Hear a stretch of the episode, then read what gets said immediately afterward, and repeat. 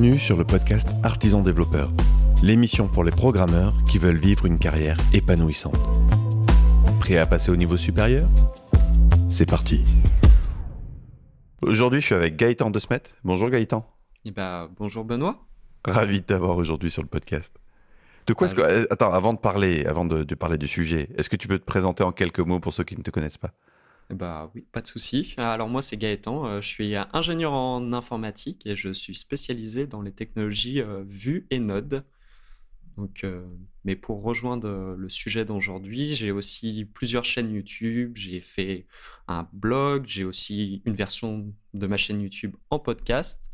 Et ce que j'adore faire, c'est aussi l'enseignement. Je donne des cours à la fac et pour certains bootcamps. Et donc le sujet, on va parler de quoi? On va parler de création de contenu, une fois n'est pas coutume sur le podcast? Allez, soyons fous. Alors, tu disais que tu as, plusieurs chaînes YouTube, un podcast. Est-ce que tu peux nous décrire un petit peu ton écosystème euh, de, de contenu? Et puis après, je serais très, ça, ça pose le contexte. Et après, je serais curieux de comprendre ben, qu'est-ce qui te motive à faire tout ça. En fait? Alors c'est une très bonne question, je vais réfléchir. Euh, sur euh, la chaîne YouTube, donc moi j'ai commencé il y a 5-6 ans à faire une première chaîne YouTube sur le roller. Donc, euh, D'accord. Rien à voir avec, euh, en fait. l'informatique. ouais. C'est euh, la, la chaîne que je fais maintenant sur l'informatique est venue euh, que l'année dernière. Euh, bah, à l'heure où on enregistre, elle va fêter sa première, euh, sa première année. Mais au départ, euh, je m'étais lancé parce qu'il n'y avait pas grand-chose euh, pour parler de, de roller. Et comme j'avais à ce moment-là un très bon niveau, bah, je me suis mis en, à en parler. Au départ, euh, c'était juste pour le fun, euh, sans, euh, sans, ré- sans attendre de résultats. Et au final, ça a commencé à décoller. Alors, pour une chaîne de roller, euh, la plus grosse chaîne de roller en France, elle doit faire 20 000 euh, abonnés. Moi, j'en ai 11 000.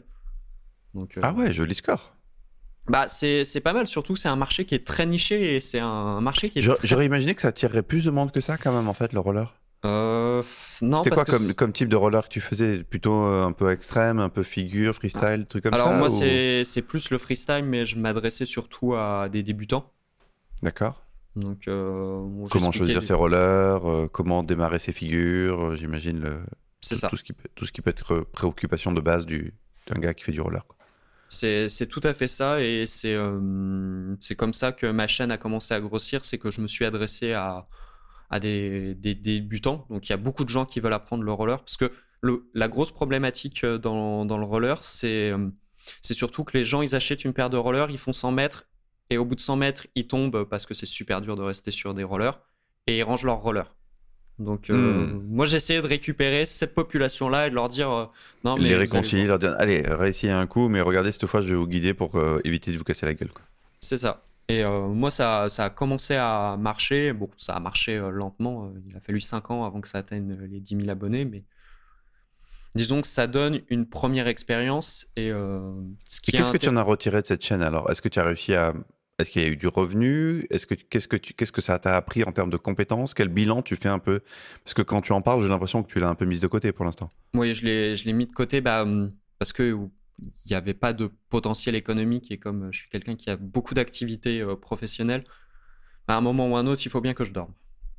Mais euh, ce que ça m'a permis, alors au point de vue de, de la monétisation, donc il y avait la monétisation de YouTube, bon, ce qui n'est pas grand-chose, mais ça m'a permis de construire un blog à côté et de faire un site e-commerce. Donc ça m'a permis de me lancer, de voir bah, quelles étaient les, contraintes à faire un site e-commerce. J'ai vu que je n'étais pas du tout la bonne personne pour gérer ce, ce genre de, de site.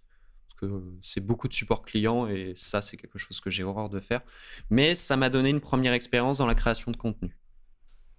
Ouais, c'est hyper intéressant parce que j'imagine que quand tu as démarré donc ta chaîne il y a un an, bah, tu étais fort de toute cette expérience-là, donc tu avais, euh, bah, tu démarrais, tu démarrais avec un bagage de compétences quoi. C'est ça. Et euh, par exemple, quand j'ai démarré ma chaîne euh, bah, sur le développement informatique, euh, j'ai essayé tout de suite bah, d'avoir la même cible, de prendre les débutants. Alors, de voir que c'était un marché qui était complètement différent, qui est un marché qui est un peu plus difficile en termes de qu'est-ce que les gens attendent et ce qui est. J'avais aussi commis beaucoup d'erreurs sur ma première chaîne et j'ai essayé de ne pas les refaire.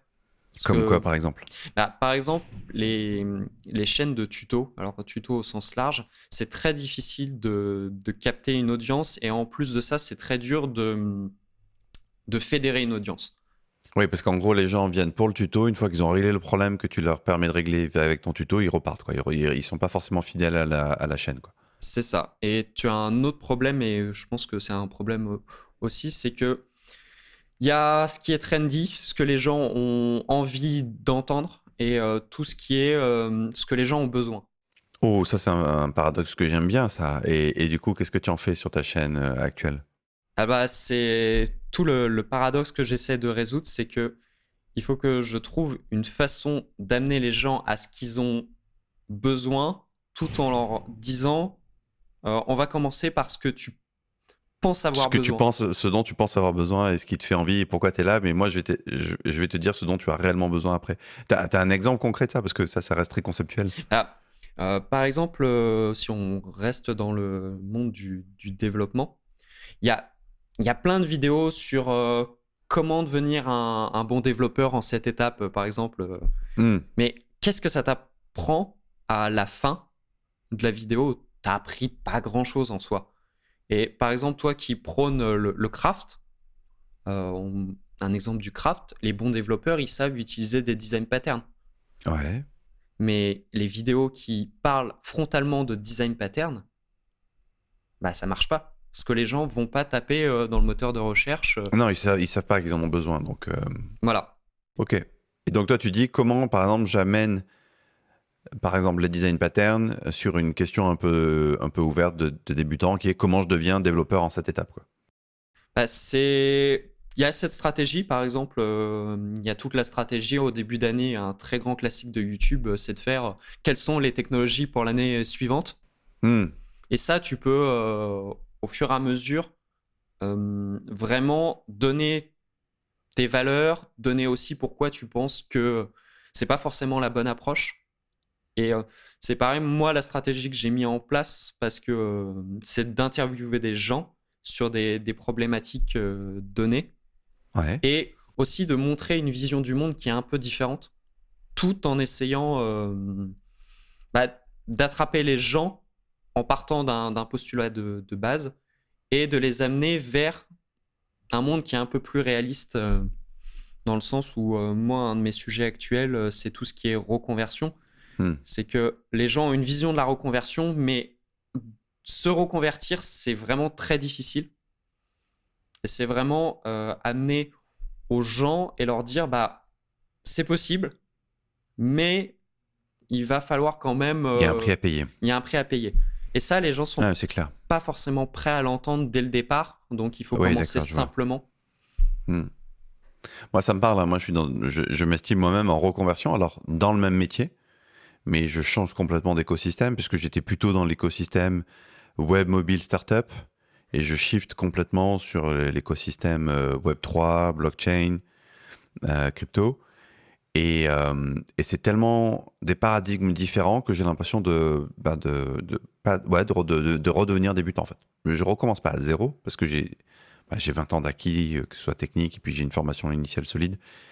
si je parle de ça, c'est parce que j'avais déjà les écoles d'ingé une spécialisation dans les systèmes distribués.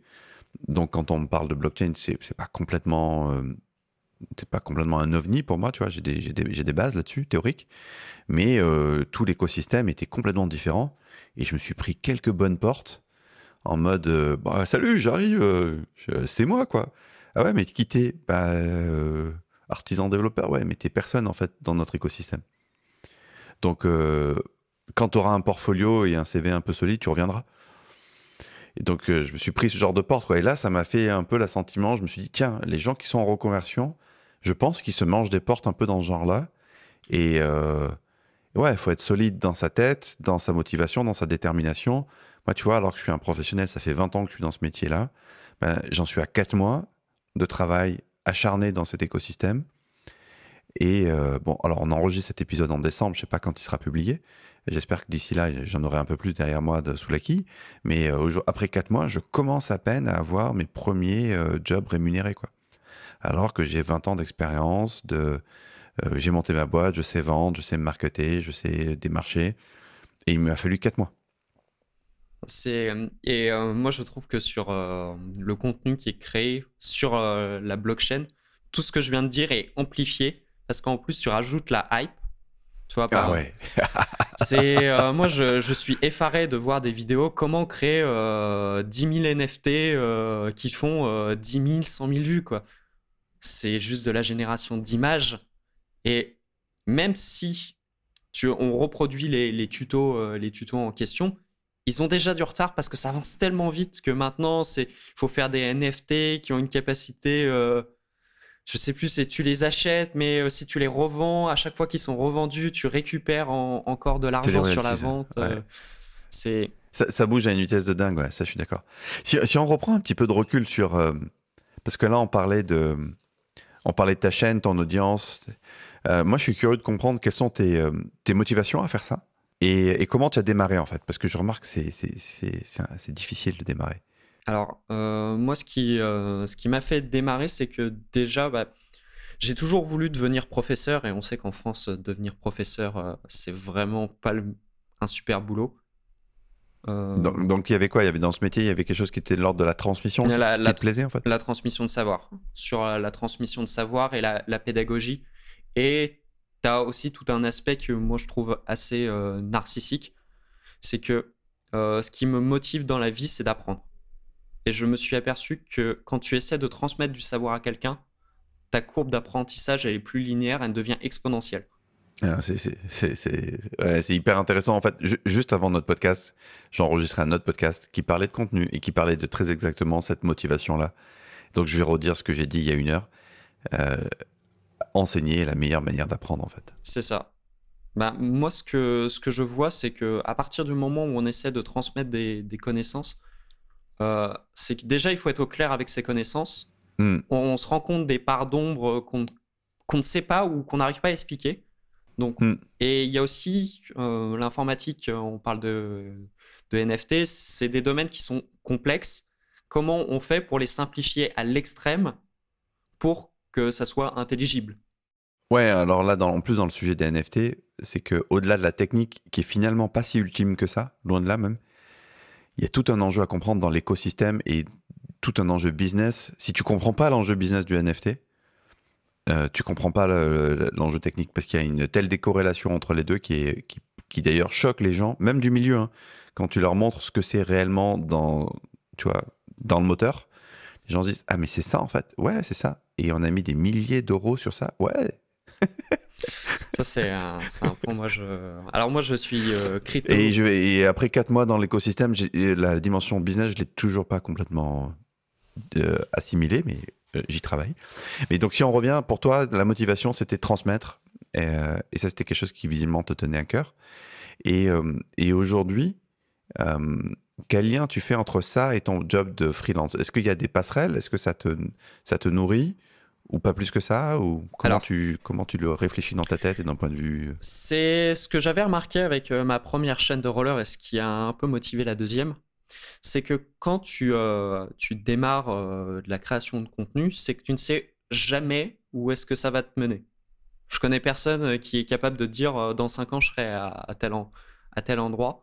Et ça t'ouvre des portes que tu n'aurais pas forcément eu au départ moi, ça m'a permis, par exemple, quand euh, je vais, euh, je vais chercher de nouveaux clients, ça, ça me coûte rien de prendre 30 secondes quand on fait un test technique. souvent, c'est des petits exercices. de faire une petite vidéo, de dire, bah voilà, j'ai fait ce test technique, je vous présente ce que j'ai fait je le mets sur ma chaîne YouTube et j'envoie le lien en plus du code en disant bah voilà si vous voulez une explication de comment fonctionne le code et pourquoi j'ai fait ça et euh, sur ce point-là, ça te crée quand même une légitimité sur ce que tu fais. Euh, tu as ton test technique, tu as déjà la façon d'expliquer, et en plus, les gens peuvent aller voir le reste de ton contenu, et ça crée de la confiance.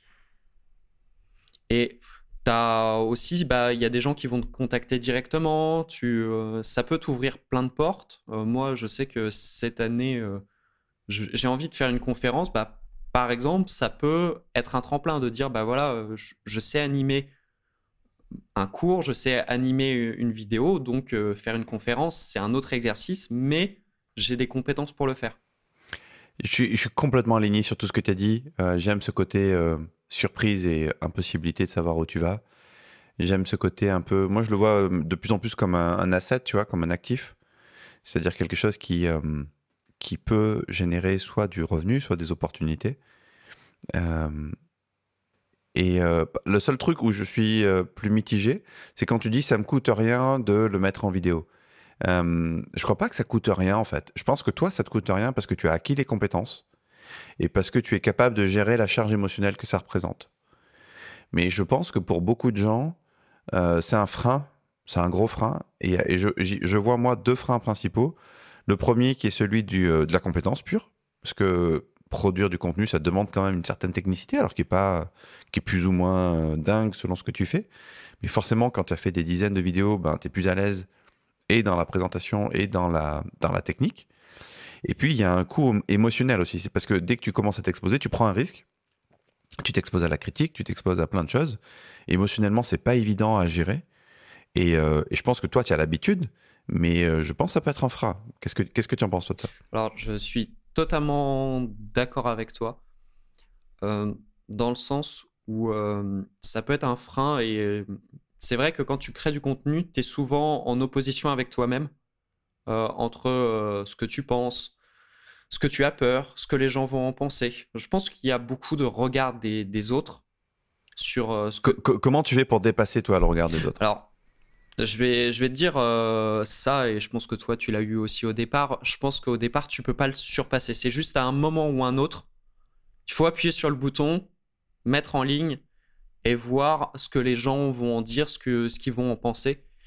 Et si j'ai un, conseil à donner aux gens qui voudraient se lancer, euh, on a l'image du buzz, du buzz où euh, ça va être les gens vont connaître instantanément ce que ce qu'on va faire et c'est pas du tout vrai le jour 1 si vous lancez une chaîne YouTube, un blog, la seule Personne, personne n'en a rien à foutre. La seule personne que ça va intéresser, c'est votre mère, mais elle va rien y comprendre. C'est c'est exactement ce que j'allais dire. C'est la seule personne qui va regarder, c'est votre mère et qui sera soit effarée, soit elle aura très peur. Et, et ça se construit petit à petit et euh, il faut pas avoir peur du, du bad buzz dans le sens où faire un bad buzz, c'est un métier. C'est c'est Ça reste, ça reste du buzz. ça, ça reste du buzz et c'est très très dur à faire et souvent il faut avoir une énorme audience pour que ça se, ça se produise. Donc c'est des gens dont c'est le métier.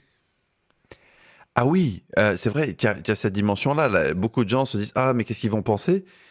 Mais en fait, la plupart, euh, personne. je- je- le, le plus gros risque auquel on se confronte, c'est juste l'indifférence, en fait. Bah, je pense que c'est même euh, la, la- la pire, euh, la pire des choses, c'est l'indifférence. La pire des sanctions, c'est l'indifférence, ouais, parce que, t'as- en fait, il y a touché personne, en fait. C'est, ça. Et je vais, je vais Tu es, au milieu d'une foule, parce que l'Internet, on pourrait croire que c'est une espèce de grande foule. Tu cries et personne t'écoute. Les gens passent à côté de toi et personne t'écoute, en fait. C'est c'est ça, et je pense qu'il y a un énorme bruit. Ce que les gens se rendent pas compte, c'est que sur Internet, le bruit, il est, euh, il est infini, quoi. C'est donc on peut crier autant qu'on veut. Le plus dur, c'est d'exister. Et euh, Ouais, et tu vois, quand tu dis ça, il y a un truc qui, qui il y a un truc qui me vient, qui me saute aux yeux, si je puis dire. C'est que l'erreur, ça serait de croire que parce que tu n'existes pas sur les réseaux, tu n'existes pas en tant que personne, en fait. Et je pense qu'il peut y avoir un frein là-dedans. Euh, il faut être justement bien solide avec soi-même pour accepter l'idée que sur les réseaux, personne t'écoute, en fait. c'est. Ça te parle ce que je dis ou je suis en train de fu- fumer Alors, euh, moi, c'est un, c'est un peu. euh, T'es un peu en train de fumer pour moi parce que je pense que au départ, t'as vraiment cet aspect de. euh, Tout le monde va juger ce que, ce que je vais faire, mais en réalité, tout le monde s'en fout. Et après, je trouve que quand tu, tu commences à avoir une petite audience, t'as le fait d'aligner qui tu es avec le contenu que tu crées. Et par exemple, euh, moi, ça m'arrive encore très fréquemment de faire des vidéos, bah, elles font 100 vues. Bon, elles font 100 vues, mais il faut pas l'associer à sa personnalité. C'est pas parce que. euh, Oui, c'est ça. En fait, c'est ça l'écueil que je voulais euh, que je voulais décrire et, attirer l'attention des gens en disant c'est pas parce que tu n'es pas entendu ou que sur les réseaux ben tu fais comme tu dis 100 vues ou 10 vues ou une vue que en tant que personne, il faut le prendre comme je suis mauvais en fait. L'erreur, ça serait d'associer sa performance à, sa à, ce qu'on est, à la valeur intrinsèque qu'on peut avoir en tant que personne, être humain, et que ça vient dégrader l'estime de soi notamment. Hmm. Et je pense que quand tu crées du contenu, tu as quand même euh, une longue traversée du désert, parce que tu as une phase d'apprentissage qui est très élevée, que ça soit bah, techniquement, euh, si on prend n'importe qui, sa première vidéo, ou même toi, ton premier podcast, je pense que la qualité était moyenne, voire médiocre. Ah, je je sais pas. En tout cas, je sais qu'il y a une progression qui est juste hmm. énorme entre les deux. Ça, c'est sûr. Mais et c'est ça. Et aussi, je pense qu'au bout d'un moment, tu as aussi orienté par rapport à ton audience, qu'est-ce qu'elle voulait entendre. Je pense que j'ai orienté un mix de ce qui me plaisait et de ce que j'avais l'impression qui plaisait à l'audience. Hmm. Bah, ça, je pense que c'est la, la, parfaite chose à faire parce que moi, c'est un peu ce que, ce que j'avais eu comme erreur dans ma première euh, chaîne YouTube, c'est qu'au bout d'un moment, je faisais que des vidéos pour mon audience. Mais euh, hmm. j'en prenais plus du tout de plaisir et au final, ça a fini par me bouffer. Oui, j'allais dire, si, le problème, c'est que pour moi, c'est une composante importante dans, dans, la vie en général et, et c'est surtout pour moi une composante importante sur la durée, c'est qu'il faut qu'il y ait du plaisir. Hmm.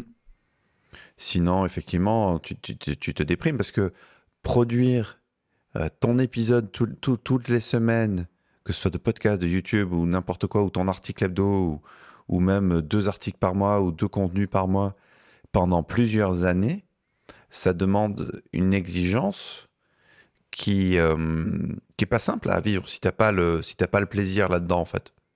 Non, c'est très très dur et c'est pour ça que je pense que la création de contenu n'est pas pour tout le monde. Ça. Hum, ah là, on n'est pas d'accord. Et il faudrait pas confondre contenu et média. Créer un média, c'est pas pour tout le monde. Créer un contenu, ça, c'est à la portée de beaucoup de monde. La différence que je fais, c'est que quand tu crées un média, tu crées justement du contenu pendant longtemps avec une ligne éditoriale. Créer, euh, créer un contenu, tu peux très bien être invité. Tu proposes ton article sur un blog influent, tu proposes ta vidéo sur un blog influent. J'ai proposé plein de fois à des gens de faire, par exemple, sur le podcast, de réserver une plage de temps et de faire des épisodes travaillés. Plein de fois, je l'ai proposé à quelques personnes. Et euh, mais ça n'a pas donné lieu, tu vois. Et les articles, par exemple, tout ce qui est article invité, moi je dis souvent, si jamais tu as envie de, travailler un peu ton personal branding, travailler tes compétences, la première étape, c'est trouver un média qui te ressemble, qui te parle, propose-leur ton contenu. Et t'es pas obligé de rendre, tu vois, tu, vois cette différence que je fais entre créer du contenu et créer un média? Ouais, c'est euh, créer du, tu, tu, le vois plus comme, euh, par exemple, on va prendre un TikTok c'est du contenu. Après, tu peux faire des TikTok un peu dans tous les, sens, un peu euh, faire ce que tu as envie, mais créer un média, oui. Je pense que toi et moi, on a plus l'approche d'un média. Où Complètement. où on a une ligne éditoriale euh, qui est suivie, où chaque épisode est à peu près cohérent les uns avec les autres. Mais... Ouais, ça, c'est ce que j'appelle créer un média. Mm. Euh, moi, en l'occurrence, j'en ai des médias, j'en ai deux, deux publics, un qui est plus privé le podcast, la chaîne YouTube, et le privé, c'est plus la chaîne, la, newsletter. Ben, pour moi, ce sont trois médias qui en font, qui font un écosystème de médias qui est le, média artisan développeur en fait. Hmm. C'est-à-dire, pour moi, un média, c'est un moyen pour toucher des gens et communiquer un message en fait. Hmm.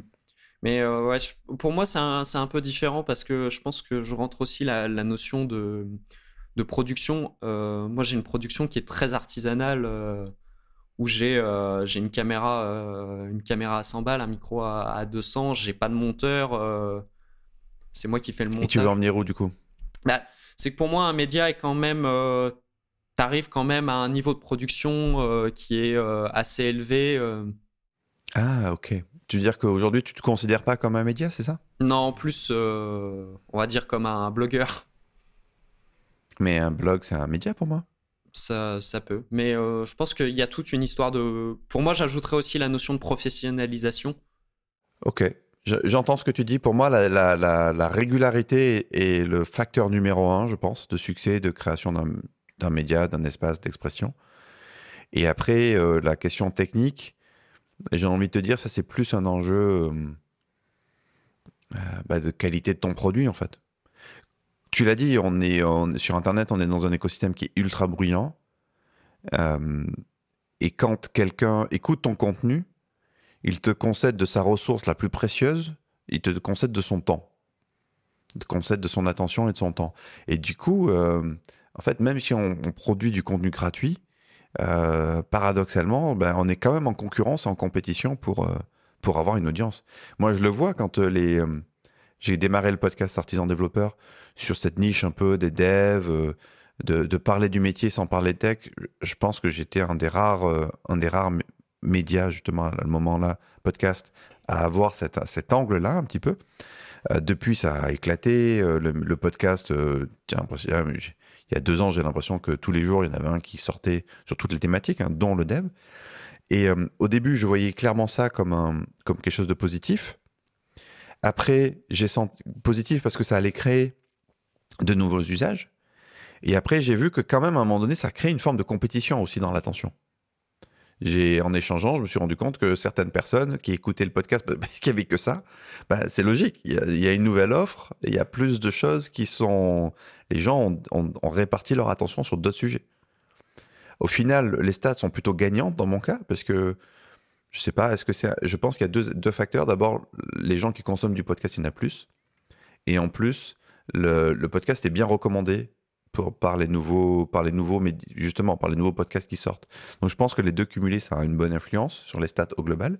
Mais effectivement, on rentre quand même dans une ère de compétition de l'attention des gens en fait. C'est pas parce que c'est gratuit que c'est facile d'avoir des, des, auditeurs en fait. Non, c'est quelque chose qui est très difficile et c'est ce que je disais au départ, ça reste un, métier. Euh, faire grossir une audience, c'est des gens qui, il y a des gens qui sont payés pour, euh, pour faire ça. Et, mais après, moi, je vois pas ça comme une, compétition. C'est que, comme tu disais, euh, plus il y a de gens qui vont produire des, podcasts et plus ça va avoir tendance à faire grossir le marché mmh, jusqu'à une taille euh, qui sera maximum. Mais pour mmh. l'instant, on est encore en phase de construction et moi je le vois sur une chaîne de, développement. Euh, malgré que j'ai un positionnement qui est un peu différent de YouTube, il y a de la place pour tout le monde. Et c'est pas parce que euh, on, a le, on parle du même sujet qu'on est compétiteur. En réalité, les gens qui écoutent ton contenu ou qui écoutent euh, du contenu concurrent, en réalité, c'est la même audience. Il y a, les gens sont pas exclusifs. Et euh, en fonction de ce que tu vas dire, tu vas toucher des personnes différentes ou même il y a des gens qui vont avoir envie d'avoir les deux parties pour avoir des points de vue différents. Complètement. Alors du coup, pour conclure, euh, vu que c'est si difficile que ça et, on a vu les efforts que ça demandait, est-ce que tu conseillerais à quelqu'un de créer du contenu ou pas?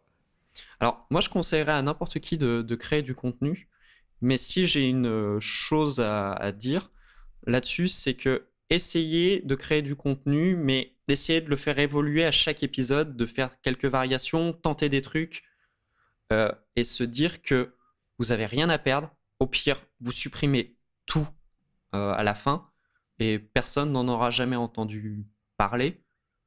Il peut rien vous arriver parce qu'il y a tellement de bruit que ça exister devient compliqué à l'heure actuelle. Ouais, ce que tu dis, c'est en gros, allez-y, de toute façon, vous prenez aucun risque parce qu'au début, personne ne vous écoutera. quoi. C'est ça. Et si le contenu n'est pas suffisamment bon, c'est ce qui va arriver. La sélection naturelle fera son travail. Voilà. Et après, ce que je dis, c'est qu'il faut toujours introduire des variations. Moi, j'ai passé huit mois à trouver un market fit. Parce que les gens ont envie d'entendre certaines informations sous un certain format. Il faut se différencier parce que ça reste quand même, comme tu disais, quand même une petite compétition. Et euh, attaquer certaines chaînes euh, avec le même concept, pourquoi euh, un mec random pourrait affronter bah, des chaînes qui ont 50 000, 100 000 abonnés pour le même contenu? hyper intéressant.